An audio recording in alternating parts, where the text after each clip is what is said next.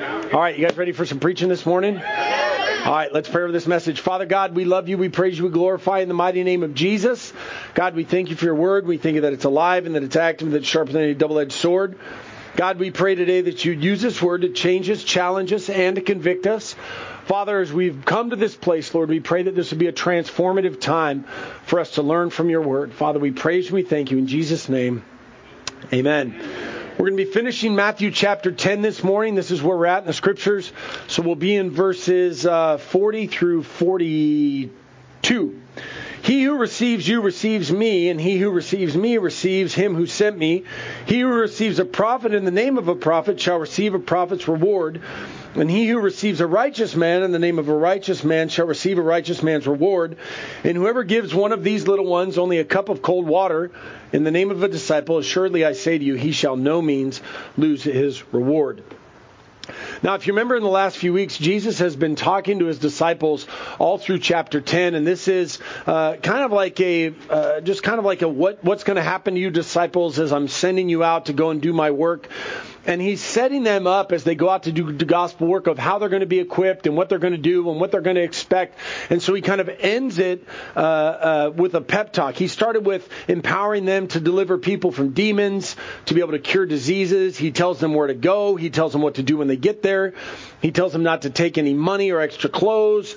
Uh, he tells them, hey, man, don't stay where you're not welcome. He tells them they're going to be persecuted as they go on their travels, that they're going to see families fighting because of this message. He encourages them that God goes with them and that they'll be taken care of because they're going out to confess the name of Jesus. This will cause division. And so he ends this pep talk with a final word, and he says, You are going out as my disciples as prophets. And if they receive you, they're receiving me. And if they don't receive you, they're not receiving me. And those who receive you as they're receiving me, they're going to receive a reward. And then there's this little part at the end that he, he sets the, the bar and says, and anybody that even gives you a cup of cold water, they're going to receive a reward for what they're doing. So let's get into this. The first point I want to make this morning is to receive the Father in verse 40, he says, He who receives you receives me, and he who receives me receives you who sent me.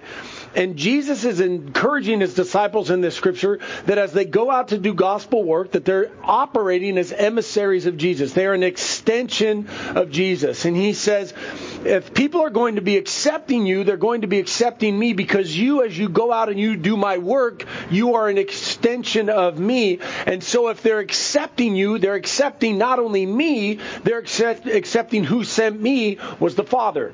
Father God sent Jesus, and so Jesus is sending them. And so if they're receiving them, they're receiving Jesus. And by receiving Jesus, they're receiving the Father. And this is really the whole point of Jesus' ministry. The point of Jesus' ministry was to bring people into relationship with Father God. And so as he's sending out these disciples, he's sending them out as a way to get them connected with Father God. It's the reason why John the Baptist preached repentance. The reason why John the Baptist preached repentance is because he was trying to re- lead people back into relationship with God. And that's why Jesus Christ came, was to lead people back into a relationship with God. The reason why the disciples are being sent out is to lead people into a relationship with God. By proxy, you can guess, you as disciples of Jesus Christ, your job is to go and lead people into a Fantastic. You're listening this morning. John says it this way in John 13:22 most assuredly Jesus says I say to you he who receives whomever I send receives me and who, receives me receives him who sent me let me give you a, a real world example for those of you that are parents or ever had parents will understand this especially if you had a sibling. Uh, if if I go, or excuse me, if my kids tell the other kid what to do, there'll usually be some infighting between this, right? But if there's a problem, they'll go and they'll go and get dad. And then they'll say, Dad, brother or sister is not doing this. Will you tell them to either do this or not do this? Has anybody ever seen this happen in their own house? And so the kid goes to talk to the other kid and says, Dad says you need to do this. Yeah. Usually carries a little bit more weight. Not always. Sometimes the other kid will not listen just because you said dad said, and then they'll come and get dad, and then dad will go to where that kid is and say, you know what? If I tell your brother or sister to tell you to do this, it's as if I am saying this myself. If they say dad says, that's like law on earth. Are you drawing the connection? Yes. This idea that the disciples are operating under the authority of Jesus is under the authority of the Father. It's not merely that the disciples are going out and saying, hey man, it sounds like you guys should do this, or hey, why don't you guys start doing this in your life? No, when they're going out, they're actually being a mouthpiece of Father God. They're, they're speaking on God's behalf. They're not just making stuff up as they go along. As many of you know, I was in the United States military, and what some of you may not know about the United States military is that there's two divisions of people. There's, well, actually, there's three. There's junior enlisted, there's non-commissioned officers, and there's commissioned officers. When you're a junior enlisted soldier, you have to, well, actually, the way the rank works is that you have to do whatever anybody says that's a rank above you. But the non commissioned officers that are the enlisted people, they operate under the authority of their officers. So I was a sergeant, so if there was a private and I say, man, shut your mouth, private, the reason why I could tell them to shut their mouths is because I'm a, commi- a non commissioned officer. Amen. Now, I am not operating under my own authority. I'm operating under the authority of my commissioned officers. And my commissioned officers can say, shut your mouth, Sergeant, you ain't in charge. And I'm like, yes, sir, I'll shut my mouth because they're in charge of me. But what a lot of people don't know is that uh, the difference between a non-commissioned officer and a commissioned officer is that a non-commissioned officer takes their authority from a commissioned officer, but a commissioned officer takes their authority from the President of the United States. They're commissioned by the President of the United States to tell people what to do. So by proxy, when there's a young private that won't stand at parade rest when they're talking to me, and I say, stand at parade rest, private, and I'm telling them to do that, it's the same as if an officer is standing there, stand at parade rest when I talk to you, private. By extension, is the same thing as if the president himself is standing to the private and saying, stand at parade rest when I talk to you, private. It's all connected. It's the way that it goes. Why do I share that with you? Is that oftentimes within Christendom, Christian people will say to people and say, you know what, man, I wouldn't do that if I were you. And they're not just saying it under their own authority. They're really not. And when I'm saying that, I'm saying it in a biblical sense, not just like a, hey, don't park there or, or don't eat those types of foods or whatever. I'm talking about a biblical thing that somebody says to another Christian and they say, you know, man, I probably wouldn't do that if I were you because that's not what the Bible teaches. They, by extension, are speaking as a mouthpiece of God because they're a disciple of Jesus Christ. They're not operating on their own authority. And so, if a disciple is telling somebody something, as it's really as if God Himself is speaking based on this scripture. And to deny this and deny what a disciple is saying to you is akin to denying Jesus. Yeah. It's literally saying Jesus is not true. 1 John 2:22. Who is a liar but he who denies that Jesus is the Christ? He is the antichrist who denies the Father and the Son. Whoever denies the Son does not have the Father either. He who acknowledges the Son has the Father also. It really throws up on end this idea that a lot of people like say, well, who are you to judge? No, nobody, only God can judge me. And, and we've talked about this a lot throughout the years, and I think it's really an unbiblical stance that people take because they don't understand it. When I, as a Christian, not even as a pastor, say to you like, hey man, you should not be a drunkard. I, I, I, I'm, I'm telling you what the Bible teaches. I'm not judging you. I'm saying you what the Bible says don't be a drunkard. Jesus speaks through the Bible. And so if I tell you don't be a drunkard, I'm not just making stuff up because I don't want you to be a drunkard. I'm telling you what the Bible says about being a drunkard. And so when you say, man, man, you can't judge me, you can't tell me how to live my life, you're right. Matt Krachunas has no authority to tell you how to live my live your life. But what I do have is the authority of Jesus based on the scriptures, where Jesus said, you know what, if you go out and we're jumping ahead to the end of the book, I don't need to ruin the story to you, but in Matthew chapter 28, when Jesus says, therefore go and teach them to obey all things that I have commanded you, as disciples, they're operating under a biblical authority from Father God Himself to go and train people what it actually means to be a Christian. And that authority is not just an authority that rests on the shoulders of a pastor, it's the authority that you have as a disciple of Jesus Christ. See, the problem though is people are so locked up in their individualism that they do not want to have anybody tell them what to do at all. It's like, you know, man, I'm not going to have anybody tell me what to do no matter what it is. Even if it's going to help me or it's going to save me, it's going to set me free, I'm not going to do it. Earlier this week, I was uh, uh, at a coffee shop, um, and the, the surprise, the dining room was closed, um, and so we were sitting outside. We actually drove through the drive-through, got our drinks, and then we're sitting outside at the tables, uh, enjoying our drinks, having a meeting. And the way this coffee shop was set up, and because I'm an observant person and I love people, I, I saw that people would drive up and then they would walk past us and then they would pull on the door, look in the window, just as we had done. Uh, and, and, and the sign says dining room closed, drive through open. Anyway, they would look in the window, pull on the door, walk back to their car, drive to the drive through, and then usually they would drive away. They wouldn't come sit down. And I probably saw this happen about half a dozen times when I was sitting there. And so throughout our meeting, I couldn't help myself. People get out of their car and they would be like two steps onto the curb, and I'd be mid sentence like, "Hey man, it's closed. They're not serving inside. You have to get your drinks through the drive-through, and then you come sit outside." And everybody would look at me and then walk over and then pull on the door and then look in the window, read the sign, and walk away.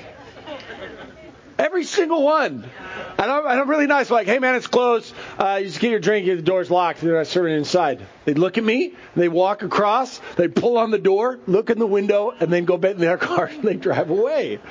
It's human nature. I don't know what what what vested interest do I have? Am I playing a, a diabolical game to people in Federal Way, Federal Way, Washington, where I'm like, you know what? I'm going to sit here having coffee. I'm going to tell people the door's closed and locked, because that's just what people do. But people are like that, man. They got to go tug on the door themselves. Got to learn that. And it was hot. They just got to walk across and pull on the door because they just can't believe that someone would be nice enough to sh- save them the extra 15 steps of walking and the and, and the embarrassment as I had of tugging on the door trying to wonder why it was closed. There's a sermon in there somewhere. Yeah. Christian people have other Christian people saying things like, I wouldn't do that if I were you. And people lose their ever loving mind. How dare they tell me how to parent my children? Well, if you're doing a good job, no one would have to tell you. Yeah. How dare they tell me how to manage my marriage?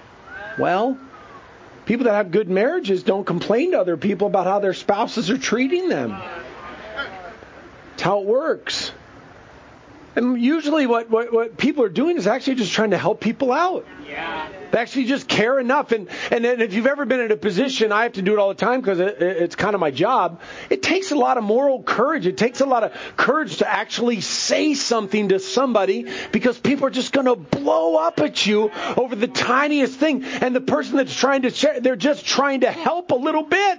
And it's not like they just walk around and tell everybody what to do. They're just like, gosh, they usually have thought about it and prayed about it and they had a sleepless night about it, but they love you so much that they're just like worked up the courage to come and say like, man, I see this about your life and I'm, God, I love you and I'm just trying to help you because I want your life to line up with the Bible and I want you to honor God with your life.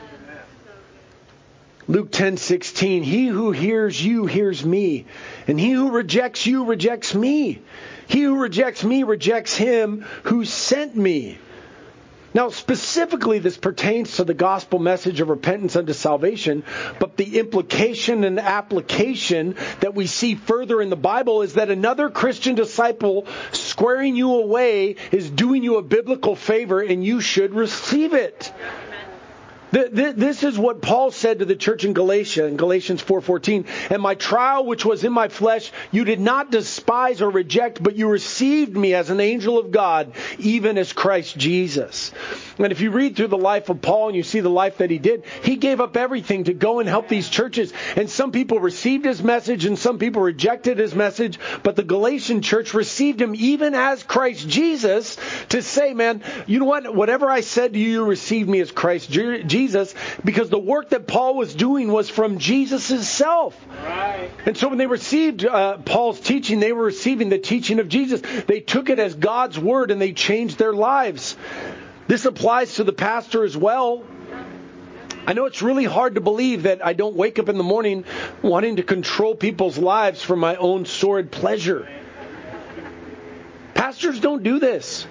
I mean, there, there's bad there's bad ones in the bunch, but most of us, man, we just love Jesus so much, and we want to help people to love Jesus and help people in their spiritual lives. It's why Hebrews 13:17 says, "Obey those who rule over you and be submissive." They watch out for your souls. As those who must give an account, let them do so with joy and not with grief, for that would be unprofitable for you. See, when, when a pastor or, or any Christian asks you to do something that is biblical and right, they're not trying to be a cult leader telling you how to live your life. When, when, when somebody comes to you and says, like, hey man, you need to love that person. Yeah, they told me to forgive that person. Can you believe that? I don't know who they think they are telling me forgive people. They told me that I had to serve at this church. What kind of what kind of controlling person asks people to serve at a church that people voluntarily attend? Now, now, by a show of hands, my family not included, how many of you were coerced this morning that I came to your house and pulled you out of bed by your ear and forced you to be here? Nobody. Nobody. We're all here by choice. You guys are a bunch of funny jokesters. You know, it's funny when I ask you guys to raise your hand for something else. People I didn't raise my hand. And then when it's time when you shouldn't raise your hand, people are like, whoop, I'll raise my hand. You came here because you wanted to find God. That's right.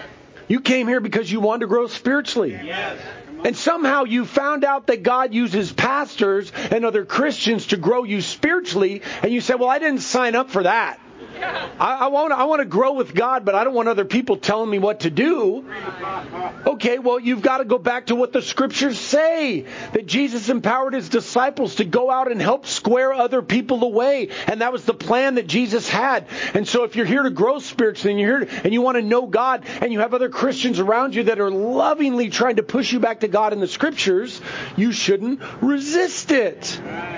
Now, let me show you what it says in 1 Thessalonians uh, chapter 4. And this is uh, Paul talking to the Thessalonian church.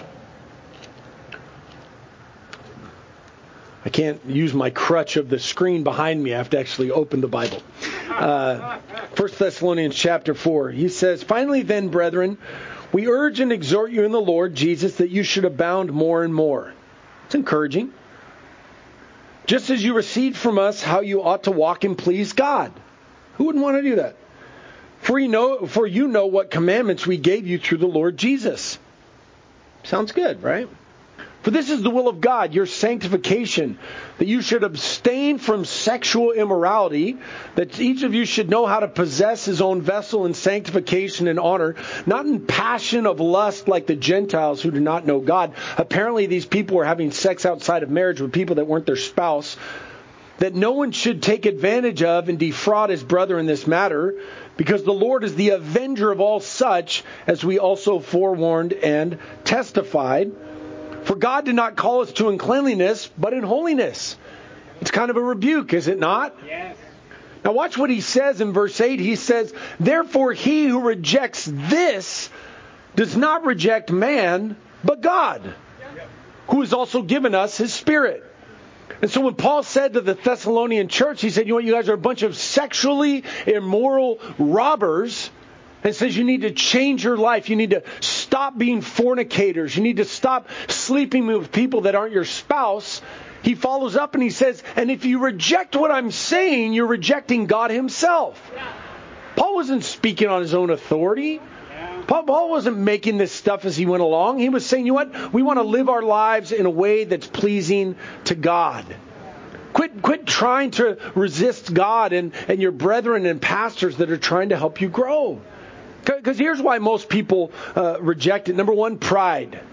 That's why. I don't know why people have such a problem admitting when they're wrong. When I'm driving, my wife can attest that every single time she helps me drive correctly, I say thank you. Right, honey? Is that true? Most of the time?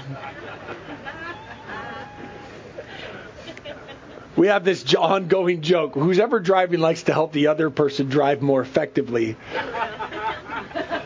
And I like to say when she corrects me, I always say thank you. Thank you for letting me know that. And when she drives, it's not nearly the same, that she doesn't receive my encouragement nearly as much. But when it comes to matters of personal I wish you guys could see her face. Baby, I love you. But in matters of driving, right, when it comes to safety, if I'm going to hit somebody else or I'm going to hurt somebody else, I'm, I'm not going to be prideful. I'm just going to say, you know what, man, I was wrong. Here's the truth, and, it, and this comes with me in my own life. A lot of times I don't like to be corrected because it's embarrassing. I just don't like being called out, man. When someone calls you out on something, it's so embarrassing. Especially if you if you knew you were doing it trying to get away with it, it's really embarrassing. But if you didn't know you were doing it and someone calls you out on it, you're just like, "Dang it, dude, you are so right. That hurts."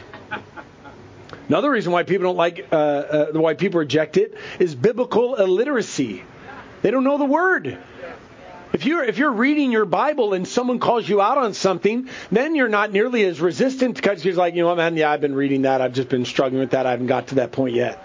Instead of saying like, wait, why are you telling me how to live? Well, if you'd read, I mean, what's interesting is that you can read this whole Bible in, in actually you can read it probably in 90 days if you really tried.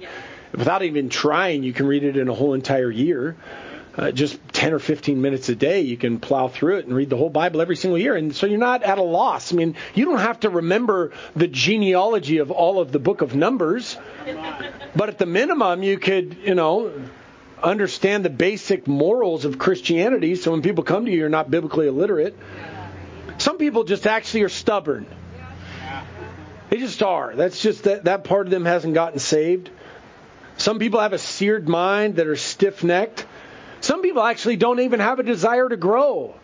Like for me, I want to grow spiritually. I want to grow in every area of my life. So if somebody's helping me in a certain way to help me grow, I'm just like, hey man, thanks. That's going to make me better. And some people are just not converted. Some people pretend play the pretend Christian game and, and because they haven't been converted, they really haven't received the word of Christ. And someone try, someone tries to correct them, they get upset because they're like, "Hey, man, I'm not really a Christian yet. I just fake it because I need friends." And so when you try to correct me, I'm not going to receive it because I'm not actually trying to be like Christ. If you're truly converted, man, you just like, you know what, man? Thank you, thank you. Help me be better. 2 Corinthians 5:20 remember this next time you're receiving a word now then we are ambassadors for Christ as though God were pleading through us we implore you on Christ's behalf, be reconciled to God. It's literally like this word right now. But right now, God is speaking, God Himself, Father God preaches to you through the people that preach the Word of God. God Himself is speaking to you through me to get into your mind. And you say, man, how come God doesn't still talk to His people? He's been talking to you for the last 15 minutes. Through His disciples, He's talking to you, trying to get you to live for Him. Here's the second part receive a reward. See, when you receive Jesus' messages, Jesus says, you know what? You're going to receive a reward. Uh, verse 41 He who receives a prophet in the name of a prophet shall receive a prophet's reward. And he who receives a righteous man in the name of a righteous man shall receive a righteous man's reward. Now, I don't know what these rewards are, but I like free stuff. Does anybody like free stuff? Who doesn't like a reward, man? I'd rather have a reward than punishment. And so when Jesus says, hey, man, if you receive these people, you're going to receive a reward, you should be excited to receive them, to receive these rewards. Now, this translation of prophet is simply a man of God. And a man of God is a man who is inspired and imparted by God himself to do the work of God on this earth. Now, some people would think of prophet and say, oh, well, that only applies to prophecy, but it's not always like that. In the Old Testament, many people got the title of and were seen as prophets not because they they were speaking uh, uh, uh, foretelling, but because they were just speaking as mouthpieces of God. And so when Jesus is saying, uh, "Who receives this prophet," I don't want you to think of it just in the sense of somebody who's got a foretelling anointing, but somebody who's actually a person that is walking with God specifically uh, uh, as their calling. Amen. Amen. In, in 3 John 5 and 6, it says, uh, Beloved, you do faithfully whatever you do for the brethren and for strangers who have borne witness of your love before the church, if you send them forward on a journey in a manner worthy of God, you will do well. The Bible continually speaks well of if there are people that are doing things for God, that are sold out for God, that are doing great things for Father God, you would do well to receive what they are doing, seeing that God is using them, and then God will bless you because you are blessing the people that are doing things for God. Amen. Now, this isn't a means of manipulation that somebody can use to get you to support them. And so if somebody is, is using this and saying like, hey, I'm doing God's work, and the Bible says you have to support me, no. But but it's a time for you to reflect when you meet people and you see uh, what what people are doing for God that you reflect on your own life and say, you know what, man, if I support and help this person, the Bible says I can get a reward, and so I should be inclined to want to help this person because they are doing the gospel work of Jesus. Let me show you a, a story in Second Kings. This is a this is a fun story. In Second Kings chapter four. Now I won't be able to read you all the context, but you'll you'll understand the story. It's pretty easy. Talking about the prophet Elisha. Now, when it happened one day that Elisha, he's a prophet of God, went to Shunem, there was a notable woman, and she persuaded him to eat some food. And this is Elisha. Elisha's a prophet of God. So it was, as often as he passed by, he would turn in there to eat some food. And she said to her husband, Look now, I know that this is a holy man of God who passes by us regularly. Please let us make a small upper room on the wall and let us put a bed for him there and a table and a chair and a lampstand. So it will be whenever he comes to us, he can turn in there. Very simple. Elisha was a prophet. He was doing things for God. This woman sees that he's constantly passing by, and so she says to her husband, she said, You know, man, this guy's a man of God. We should do something to help him just because he's a man of God. Just because God is using him. Why don't we set up an upper room? Why don't we why don't we go and, and, and just do what we can to help him? And it happened one day that he came there and he turned into the upper room and he laid down there. He was probably excited about it. Then he said to, Gehazi, his servant, Call this Shunammite woman. When he had called her, she stood before him, and he, sa- and he said to him, Say now to her, Look, you have been concerned for us with all this care. What can I do for you? Do you want me to speak on your behalf to the king or to the commander of the army? And she answered, I dwell among my own people. Now, in that statement, what she was saying is that, you know what? I really don't have any requests. You're asking me what I can do, what you can do for me. I'm just here, man. I see that you're a man of God and, and I'm just doing what God has put on my heart. I see that God is using you and I don't know exactly what you're doing or how it works, but what I know is that I've got the means to give you a place to sleep, a means for you to be able to lay down your head, and that's what I can offer. I can offer you a place to sleep, and so if you're asking me, do I need anything from the king? Nope, I don't need anything from the king. Do I need anything from the commander of the army? Nope. I, I, I dwell among my own people. I'm, I'm just out here. This is just what I do. So he said, What then is to be done for her? And Gehazi, somebody else, she didn't speak on her own behalf. Somebody else spoke on her behalf. And Gehazi answered, Actually, she has no son, and her husband is old. So Elisha said, Call her. And when he had called her, he stood in the doorway. And he said, About this time next year you shall embrace a son. And she said, No, my lord, man of God, do not lie to your maidservant. But the woman conceived and bore a son when the appointed time had come of which Elisha had told her. Isn't that a beautiful story? Oh, it's so beautiful.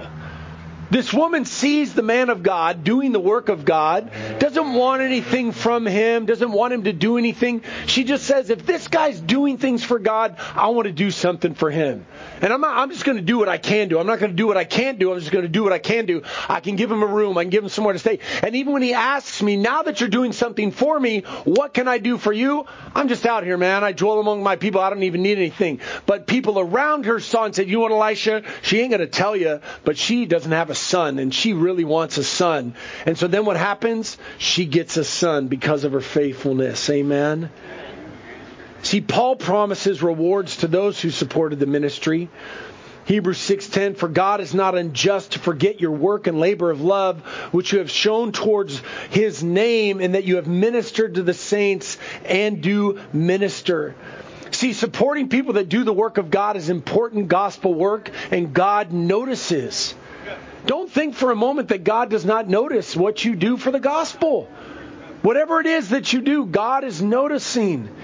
Understand the concept. You're you're not you're not giving to get. There, there's a big difference. It's just this, this concept of like I want to support the work that God is doing. I mean, you see in Second Timothy that Paul said to bless uh, uh, his faithful servant for his faithful support, and we see in Matthew 16:27 it says, "For the Son of Man will come in the glory of the Father with his angels, and then he will reward each according to his works." We serve a God that is going to bring rewards for people that are supporting gospel work that is being done on this planet. God is watching. Don't think that He's not. Don't think that he's not paying attention. Psalm 62:12 Also you, O Lord, belongs mercy, for you render to each one according to his work. God pays attention, man. There's nothing that doesn't get missed by him. And so you have to ask yourself, what is Jesus going to say when I get to heaven?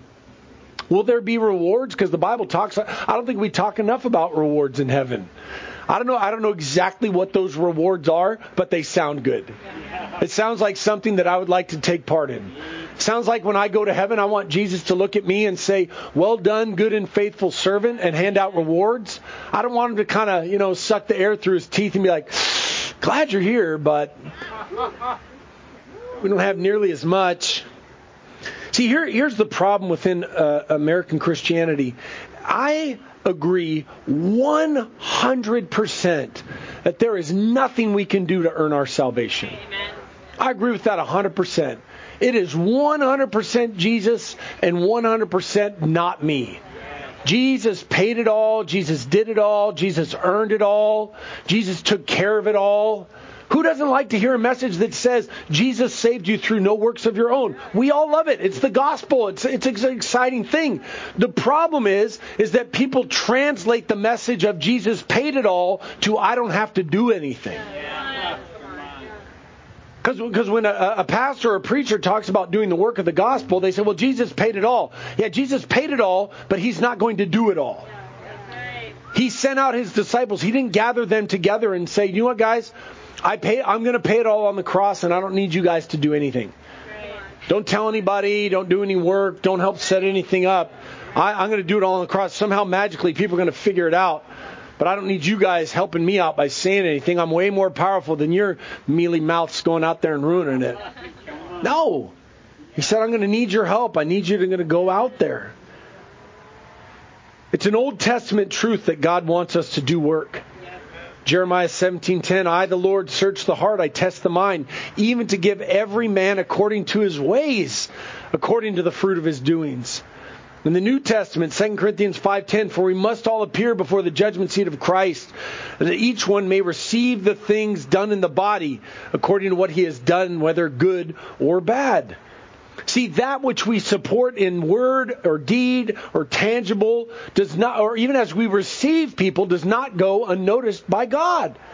When you see someone that's doing gospel work and you say, hey man, good job, man. We're praying for you. We're excited for what God is doing in your life.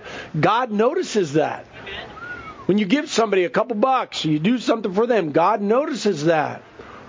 Because when you receive them, it's a validation to that gospel worker what God is doing in them. It says, hey man, you're doing the work of the Lord. Good job. I may not be doing what you're doing, but I'm receiving you as a worker of the Lord. Because we're not all called to the same work, man. We're just not. We're all called to different places. But we're all called to support people that have been sent out by Jesus to do gospel work. Here's the last part of it in verse 42. And this, this is actually an encouraging part, is that Jesus in, in, verse 42, he says, And whoever gives one of these little ones, now when he's talking about little ones, he's talking about his uh, young disciples. He's not talking about children. He's not talking about children. He's talking about his young disciples. And he says, Whoever gives one of these little ones only a cup of cold water in the name of a disciple, I say to you, he shall no means lose his reward. Now, what is Jesus saying in the scripture? It's actually very simple. At the bare minimum, if you at least would give my disciples a cup of cold water, you're not going to lose your reward. Can you do that? Can you at least give them a cup of cold water? He's not saying you need to do anything big, you need to, need to do anything extravagant. At the bare minimum, can you just give them a cup of water? And Jesus says, even the bare minimum, however low the bar is, this is not going to go unnoticed by me. You are not going to lose your reward at the minimum if you can at least give these people a cup of cold water.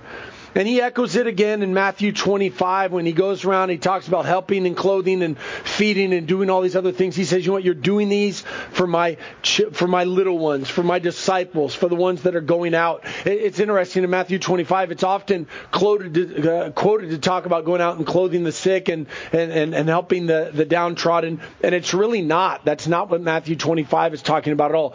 The scriptures talk a lot about how we should help the poor and the needy, but Matthew 25 is not a scripture talking about helping helping the poor and the needy. It's, it's talking about helping the disciples that are going out and doing gospel work. That when you help a, a, a disciple that is doing something for Jesus, it's as if you're clothing Jesus himself. It's as if you're feeding Jesus himself. And when you go and you visit a disciple in prison for preaching the gospel of Christ, it's as if you're going to visit Jesus himself in prison. Matthew 25, 40, and the king will answer and say to them, Assuredly I say to you, inasmuch as you did it for one of the least of these, my brethren, you did it for me. See, Jesus wanted to make it so clear that we must help those who are his disciples even more. And even the little ones. Now, uh, uh, pay attention. We're getting to the end. I know you guys are getting hot. I can see it on your faces, but you're almost done, okay? One of the uh, funny things that happens in Christianity is that when people first get saved, they get real excited. Yeah. Remember when you first got saved and you used to be excited about serving Jesus instead of the surly old Christian you are now? Remember when you were full of zeal and not knowledge? Remember that? You didn't know the word, you just knew that Jesus had done something in your life. You were going out telling people stuff that probably if you went back now, you're like, man, that wasn't in the Bible, but it was in my heart. And I'll tell you one of the one of the sourest things that us old crusty Christians do is we get around those young Christians that are so full of zeal. And we just want to bop them on the head. And we say things like, well, wait, you've been serving God for 10 or 20 years. You'll see this. And, and, and why do you have to be so loud? You're embarrassing the rest of us. When really what they're doing is they're just shining a light on, on our apathy because we've been serving God for too long. We forgot when we were excited. Forgot when we were telling check out people about the Jesus we met last night because we couldn't shut up about what he had done in our lives. And what it should do, it should remind us when we see those people that are so full of zeal and excitement, instead of trying to bop them on the head and hold them back, to just give them a cup of cold water and say to you, man, God be with you, man.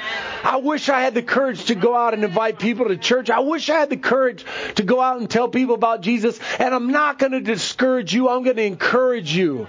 And let me buy you lunch today. Let me, let me resole your shoes. Let me give you a cup of cold water because I don't want to lose my reward because I'm speaking bad against you because you got zeal and I don't. Mark 9:41 Whoever gives you a cup of water to drink in my name because you belong to Christ I assuredly I say to you he will by no means lose his reward. Hebrews 6:10 For God is not unjust to forget your work and labor of love which you have shown towards his name and that you have ministered to the saints and do minister. And how do we do this? Friends, we want to speak well of people that are doing gospel work. We want to support missionaries. We want to speak well of other pastors and other churches. Speak well of other Christians that may not know the whole entire Bible. Bless and encourage them in their work. Here's what we don't want to do is we don't want to be like the churches in Macedonia. Philippians 4:15 Now you Philippians know also that in the beginning of the gospel when I departed from Macedonia no church shared with me concerning the giving and receiving but you only we don't want to be that person. We don't want to be stingy with our words and with our water and with our wages. We don't want to do that at all. No one supported Paul from Macedonia, but what Paul knew is that rewards were there for those who did support. Verse 16, for even in Thessalonica you sent aid once again for my necessities.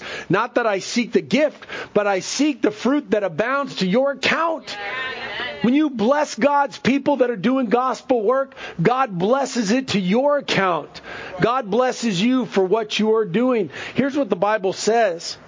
Proverbs 11:24 There's one who scatters yet increases more and there's one who withholds more than is right but it leads to poverty. We need to be generous people.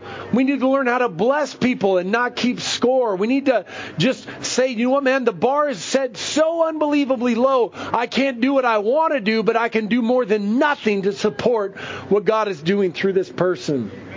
Luke 6:38 Give and it will be given unto you a good measure pressed down shaken together and running over will be put into your bosom for the same measure that you use it will be measured back to you. Friend these are real scriptures amen with real direction from the Lord for us to be giving and to be generous and to support gospel work. Amen two last scriptures and then we'll get out of here. Well, actually, we're already out here. Proverbs 11:18. The wicked man does deceptive work, but he who sows righteousness will have a sure reward. Here's our last scripture, 2 Corinthians 9. Therefore, I thought it necessary to exhort the brethren to go to you ahead of time and prepare your generous gift beforehand, which you had previously promised, that it may be a matter of generosity and not as a grudging obligation. Amen. The word of the Lord today is very simple. God sends all of us out as his disciples and that we should receive our fellow, fellow brothers and sisters in the Lord as disciples, as God himself is speaking to us. And if we do that, the Bible says that we will receive a reward. And then Jesus ends it up and says, and if you know these people and see these people, at the minimum, can you give them a cup of cold water? Because if you give them at least a cup of cold water, you're not going to lose your reward. Amen? Amen. Would you, uh, would you close your eyes? Would you bow your heads? If you're here this morning, before you leave, I want to encourage you to become a Christian. And if you're not a Christian, it's quite easy. You just have to make a decision and say, you know what? I'm done living for myself. I want to be forgiven of my sins. I want to live for Jesus. And if you've never made that decision before, if you've never said, I want to be a Christian and I want to be set free, and you want to make that decision for the very first time, we'd like to pray with you this morning. And we ask you to do it our church. We just ask you to raise your hand and say, That's me. I want to give my life to Jesus. Is there anybody that needs to make that decision for the first time? I want you to raise your hand high this morning. We will pray with you.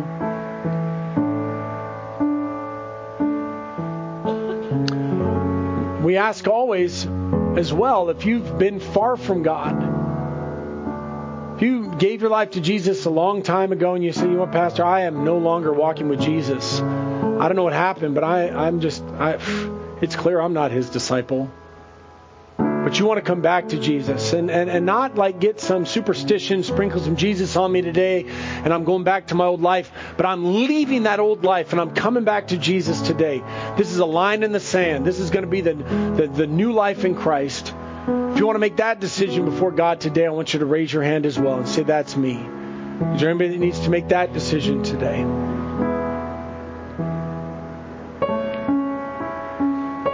Now, I trust God and I know that He speaks through His Word. God was speaking to every single one of us today.